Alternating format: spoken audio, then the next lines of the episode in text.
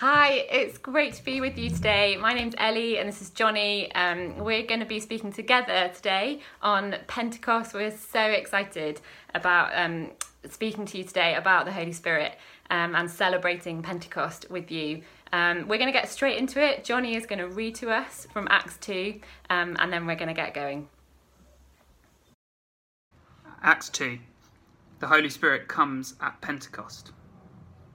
When the day of Pentecost came, they were all together in one place. Suddenly, a sound like the blowing of a violent wind came from heaven and filled the whole house where they were sitting. They saw what seemed to be tongues of fire that separated and came to rest on each of them. All of them were filled with the Holy Spirit and began to speak in other tongues as the Spirit enabled them. Now they were staying in Jerusalem, God fearing Jews from every nation under heaven.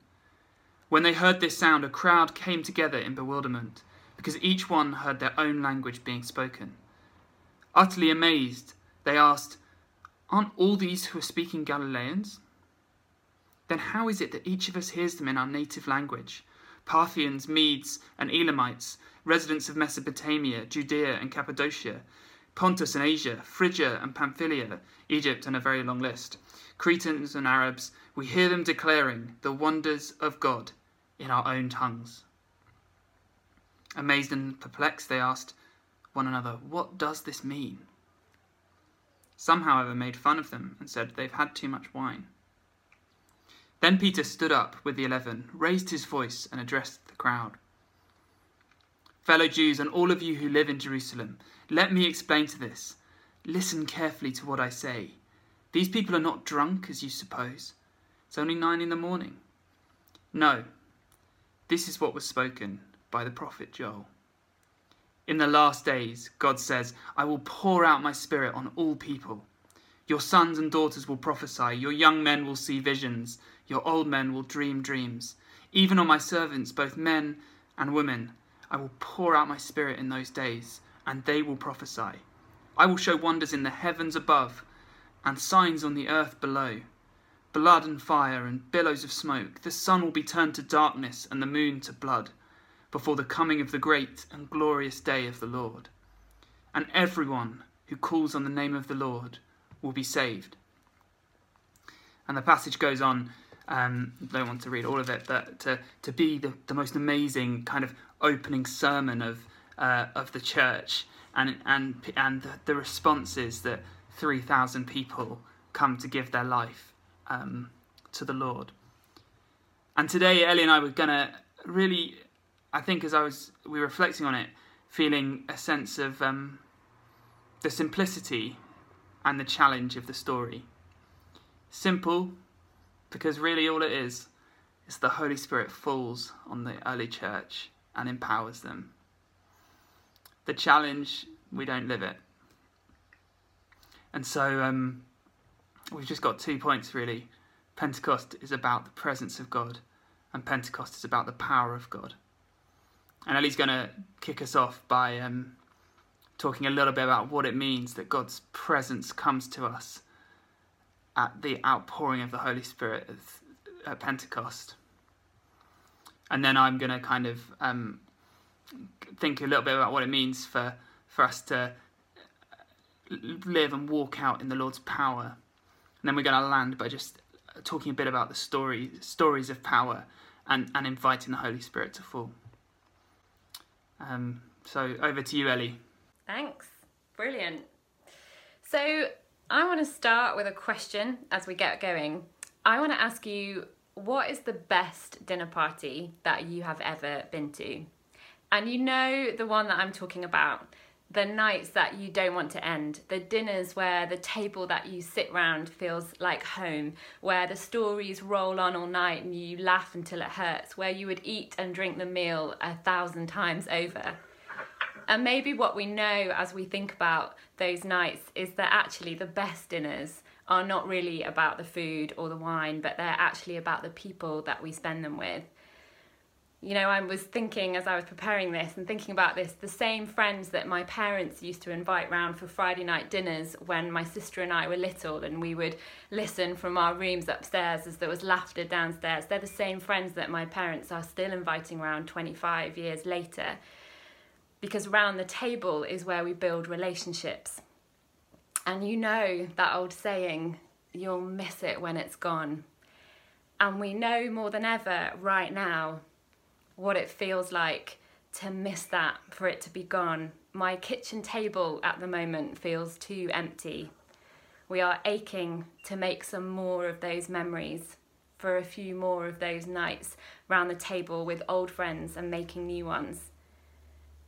And you know, there's this moment in the history of God's people, the Israelites, when they face the deep grief of a deserted table, when the guest leaves them. And for them, it wasn't the kitchen table, but it was the temple. See, the temple in the Old Testament among the Jewish people hosted the presence of God. It was the place where his glory dwelt, the holiest of holies, in the very inner courts, they could only be entered once a year by a designated priest. Such was the glory of God that dwelt there.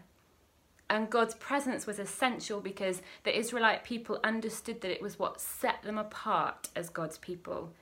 His presence was the source of life for them, their source of joy.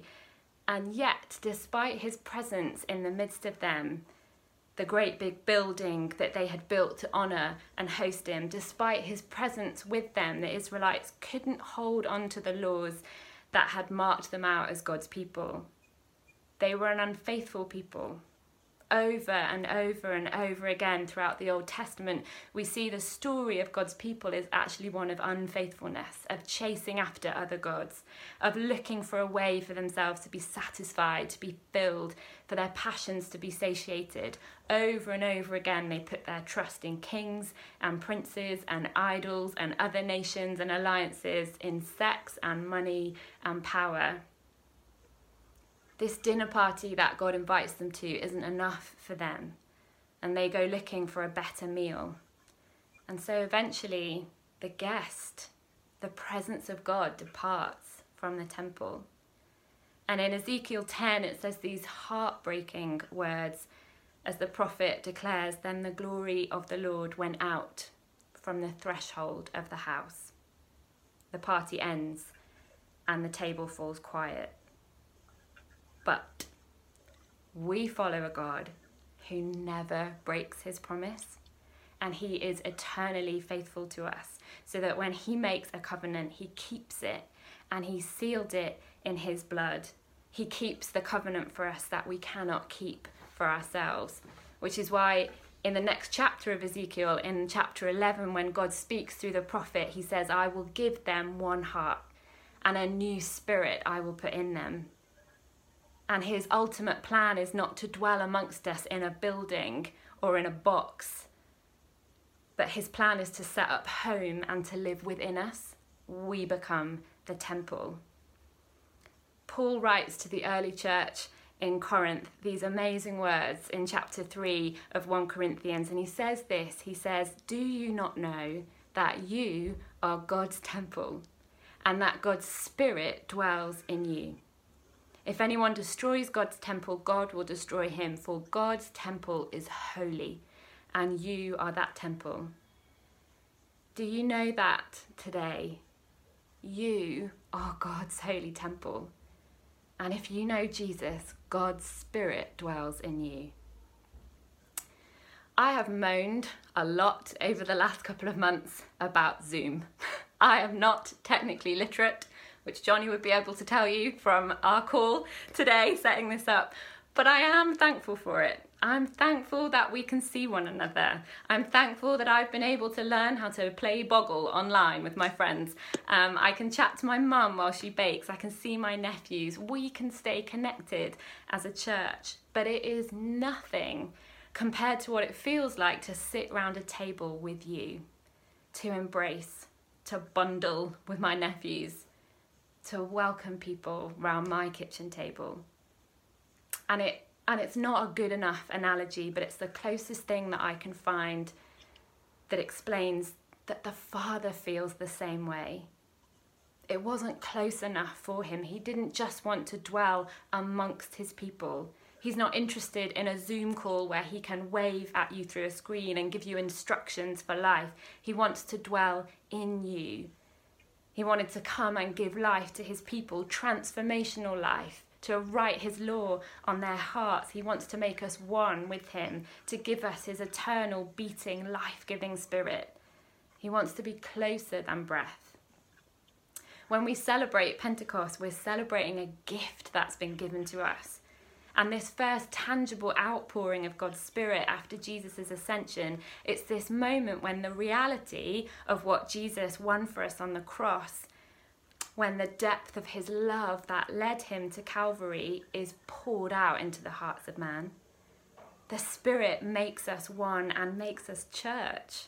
And it empowers us, as Johnny's going to share about in a few moments the spirit that makes us day by day the people that God made us to be, a reflection of his glory. And his spirit always points away from himself and towards the love of the Father for us.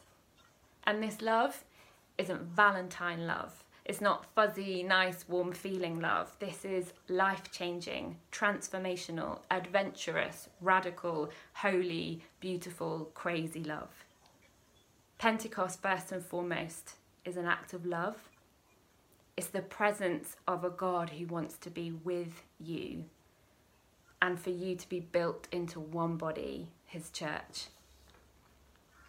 I've um, the last week or so I've been listening a lot to a, a new album by a songwriter called Pat Barrett, and um, he writes in this song "I Am Held" these words. I'm not going to sing them for you, but this is what he says. He says, "Made for communion, I am the branch and you are the vine. My heart is a table, you are the bread, and you are the wine. I am so longing for my kitchen table to be full again. You are all invited, maybe on a rota system. Um, I'm excited for the sound of laughter around the table again to clink glasses and welcome in. But the wonderful truth is that even in these days of restriction, in these days of physical loss and grief and aching, my heart, your heart, is made to be a table, and the Spirit comes to dwell here with a feast for you. And when we host His presence, when we welcome Him, there is always a table, there is always a spread, there is always enough of Him for you. And so the question is will you welcome Him? Will you host Him? Will you make room for him in your heart today? Will you ask him to come and sit with you, to pour out the love of the Father into your heart? I mentioned right at the beginning the dinner parties that my parents would throw when we were little on Friday nights. And um, obviously, we couldn't go because it was too late and we were too little. But my mum started this unofficial and yet what became sacred tradition in our family that she would always make enough pudding so that there was enough for us to have for breakfast on Saturday mornings.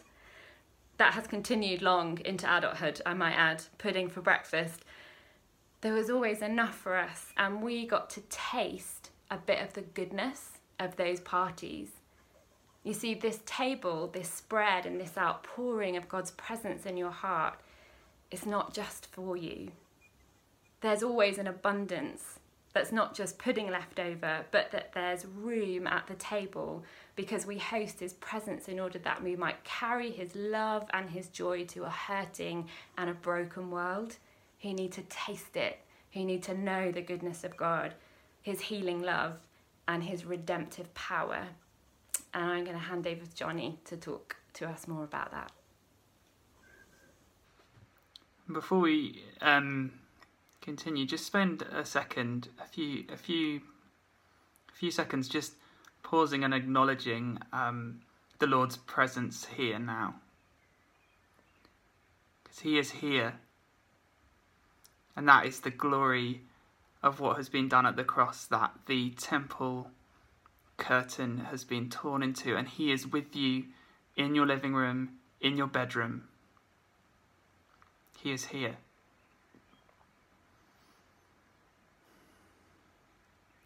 But what I love about um, the Pentecost story is that the sign of God's presence is marked by fire. That tongues of fire fall down. And there is a call on us as a community to be a community that burns. To be a community that burns with the power and the love of God. There's a temptation to settle for cultural Anglicanism, nice kids, comfy life, no swearing, whatever. But the call on the church is to be a church that burns. Pentecost is a bigger vision. It's a vision of God's presence and His transforming power coming and changing our lives. It's a vision of fires sparking, of us as a community being each being kind of little fire starters who crackle and burn in our communities and our, our nation. It's a vision of redemption and it's a vision of eternity.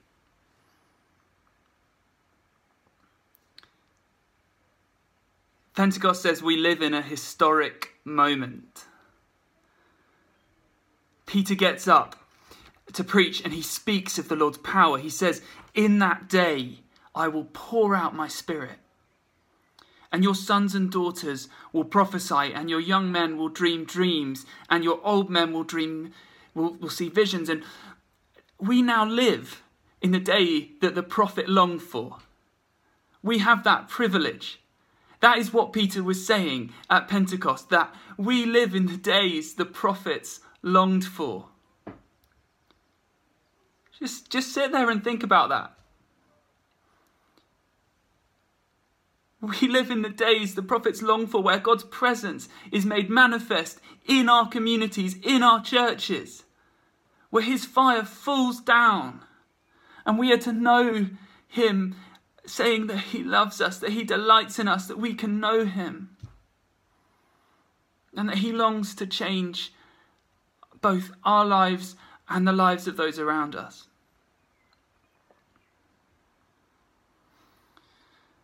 We stand on holy ground. Let's not waste our lives. He's worth it.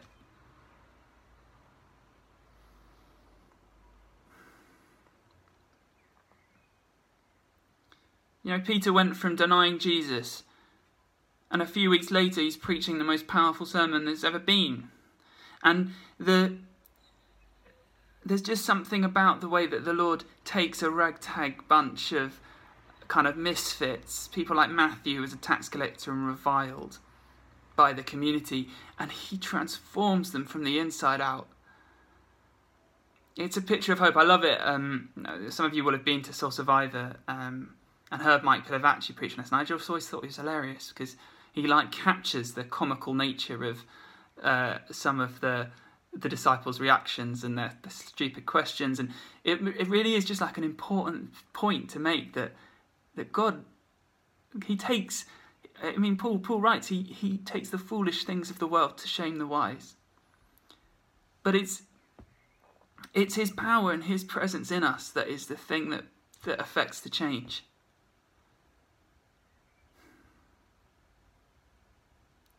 It's it's the fire that falls. And are we, are we hungry for more? Are we going to allow Him to set that spark in us? Are we going to lay our lives down?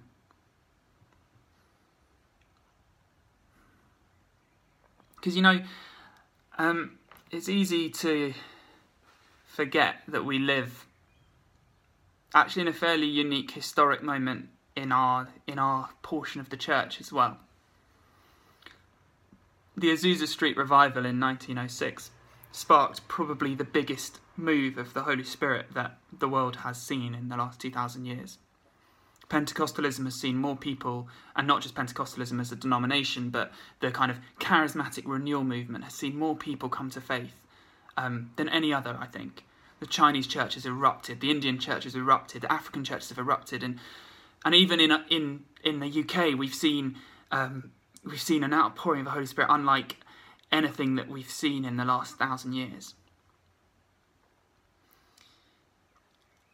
And and you read, I, I read a really good book by a guy called Father um, Raniero Cantalamessa, who is the preacher to the Pope, and he, he described that he thinks the Lord is doing something unique in our time.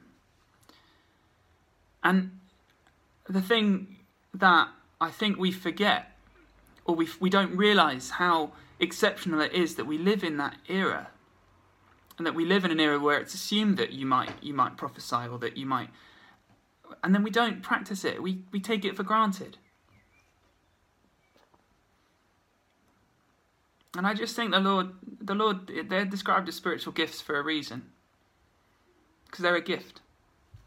They're for our edification. They're for building us up. They're for, and and the, the, the power of the Spirit comes and it it makes us fall more in love with Jesus, and it and He equips us. The Holy Spirit of God, He equips us to be the Lord's hands and His feet. And just to give you a, a little sense, I think, of of quite how wonderful and exceptional um, the moment we are in is, I, I, wanted to share this video that me and Connor took with our grandparents over Christmas. Um, and, and, and in it, they, they describe, so, so Grandad, when he was a, um, a student at theological college, he, he wrote an essay on why the gifts of the Spirit had stopped. He then went on to um, to All Souls Langham Place, John Stott's church, to be a curate, and he had an encounter with a man called Brother Ted, and I um I now want to just like uh, leave you to watch the video because it is quite something the way that the Holy Spirit really kind of interrupted uh, the church establishment in our country. And I got talking to um, an American, a big burly American, who was called Brother Ted and I remember he had one of those Bibles, and it had in embossed in gold Bro Ted on it. You know, which is sort of, I think, rather typical of the man. Yeah.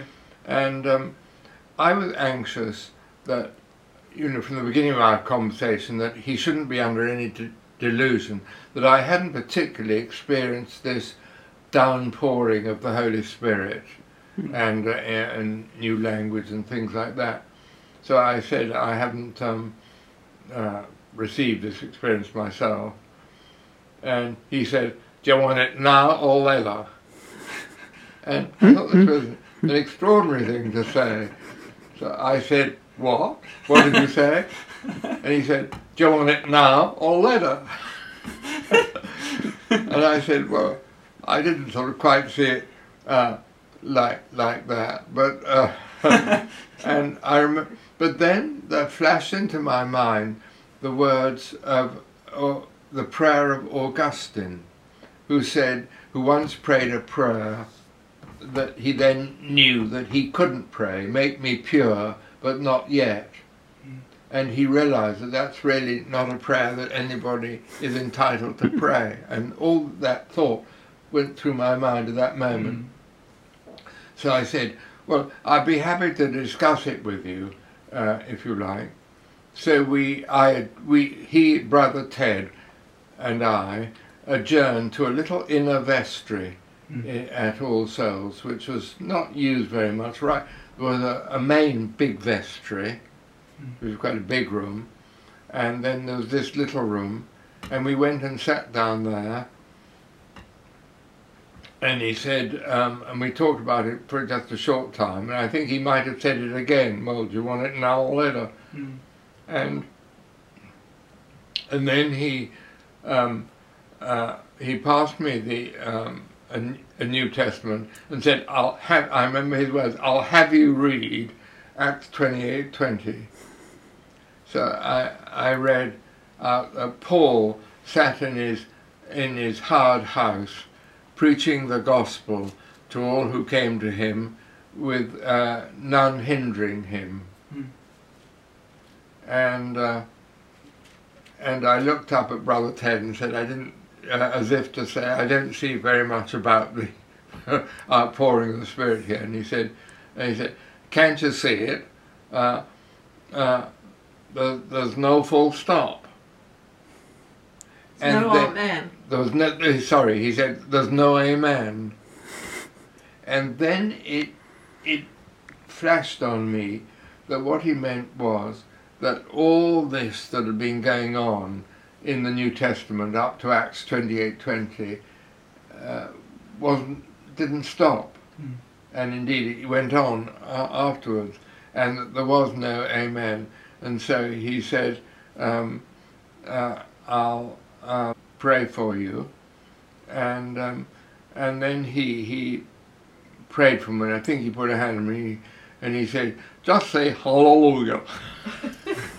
so, so he prayed prayed something, I can't remember what he, what he prayed. And I said hallelujah and uh, about twice. And then it turned into a, a strange feeling. I felt a, something strange, uh, sort of new kind of struggling within bubbling to the surface and it bubbled out into a new language Yeah. and that that was the moment um, at about midday uh, midday about between 12 and 1 uh, when um, I first encountered the Holy Spirit in this new way Mm.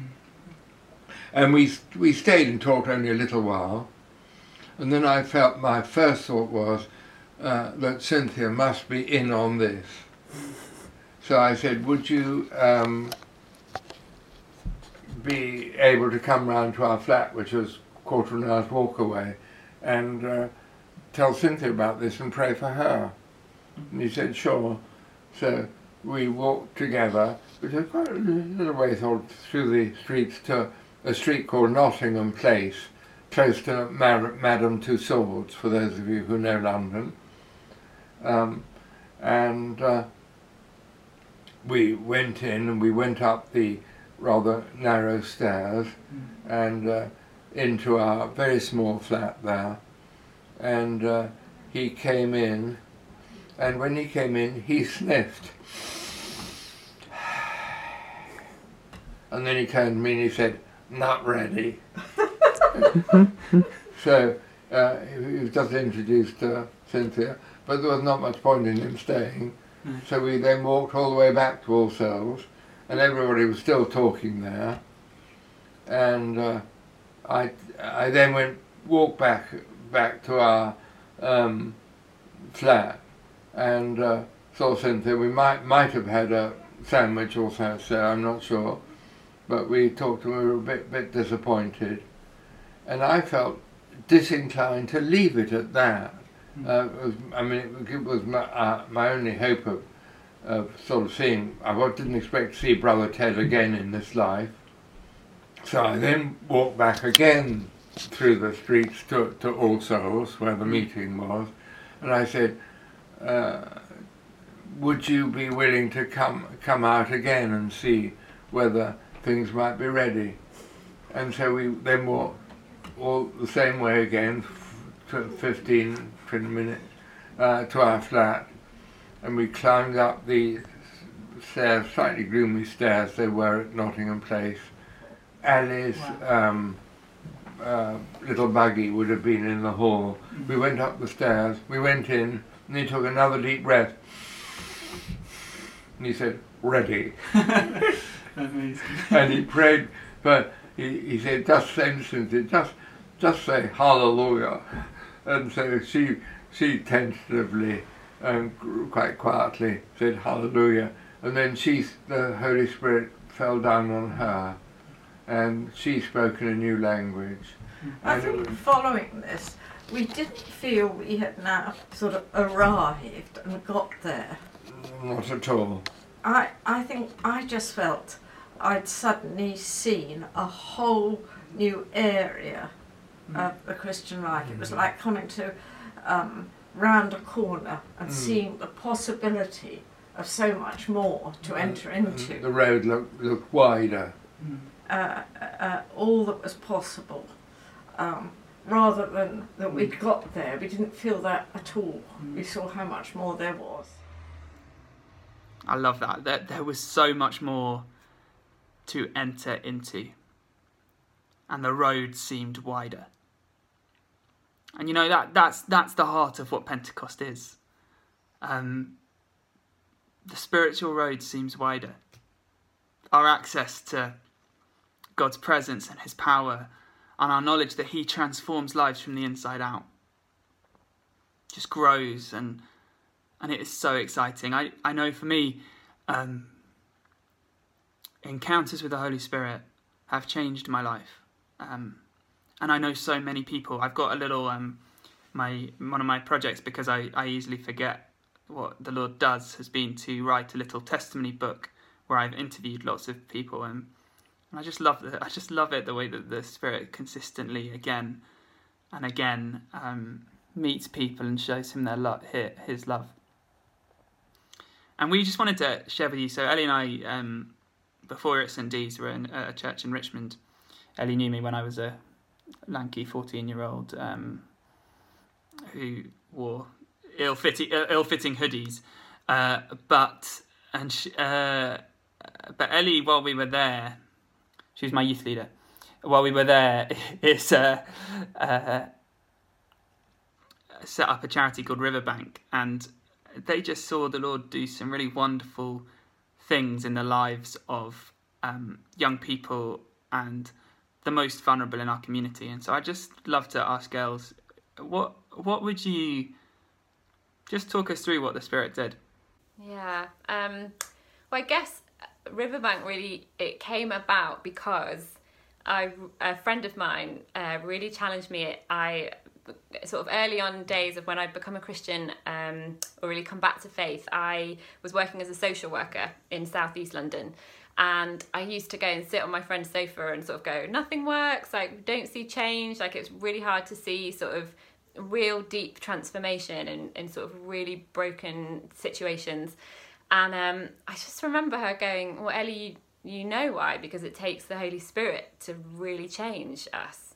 And it was like this real light bulb moment of going, Yeah, I do know that. I know that in my own life, that my heart was transformed when I was filled with the Spirit. Like, I, you know, and that's an ongoing process. But actually, yes, why would I expect any different of that from anyone else?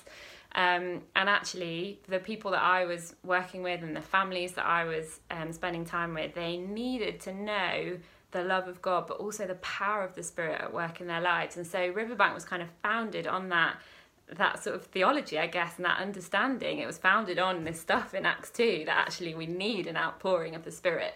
Um, and there are so, so many stories of just amazing transformation. But one of the ones that I was uh, thinking about the other day was uh, a woman that um, I worked with for a long time. She she was in our church for many years, um, and she had had a really really difficult past um, and had been quite significantly abused and rejected, and as a result. It really affected her life and her ability to be able to socialize and it often felt like she was sort of living a, a sort of half life really of um, she just existed in many ways. Um, but I was really thinking about the fact that we just we loved her and a huge part of of of what we believed and what we felt God called us to was to just carry his presence and to demonstrate his love to the women particularly that we were working with. Um, Riverbank was all about supporting vulnerable families and vulnerable single mums. She was a single mum. Um, and we just spent time with her, and over a period of sort of seven or eight years, kind of just befriended her and spent time with her and was there in the difficult times, always telling her about Jesus and offering to pray for her. And then we had this sort of extraordinary time, probably about a year before I moved on and left and uh, she god just really started to do something in her and she became really curious about the holy spirit. And she said you know i know about jesus and i know about god but i don't I'm not really sure that i've been filled with his spirit.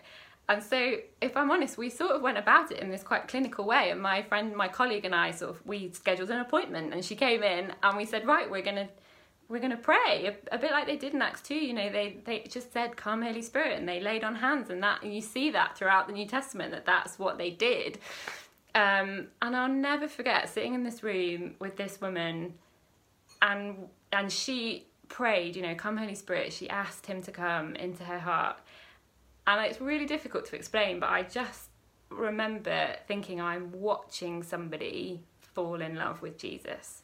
Like I'm just, it was just extraordinary, and she just, you know, she cried for a long time and sort of seeing just I think a lot of pain be released, but actually she just I saw her heart just completely open um, to Jesus, and she walked out of that room a transformed lady.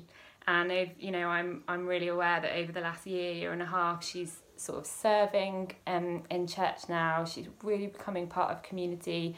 Still, lots of hard things in life, but actually, it's a real difference between, I think, knowing that God is real, knowing that He's there, knowing that He is alongside me, and Him being in me, and Him transforming my heart, and and me being a temple that He now lives in. Um, and yeah, that, that her life's just been transformed by that. And I think that's that was the we saw that over and over again um, in stories of women that we worked with who were incredibly broken and by all kind of worldly rights would have been that statistic of you know children being removed from their care or um, you know, just ending up in really difficult situations. And we saw the power of God move and break through. And that is a charity that's still going, and they're still continuing to see that. And families, particularly that we've worked with for a long time, still encountering the love of God through the power of the Holy Spirit. Um, and and just their chains being broken and then being set free to live as God's made them to be. So good. Um, we wanted to finish by um, leaving just just leaving the Holy Spirit space.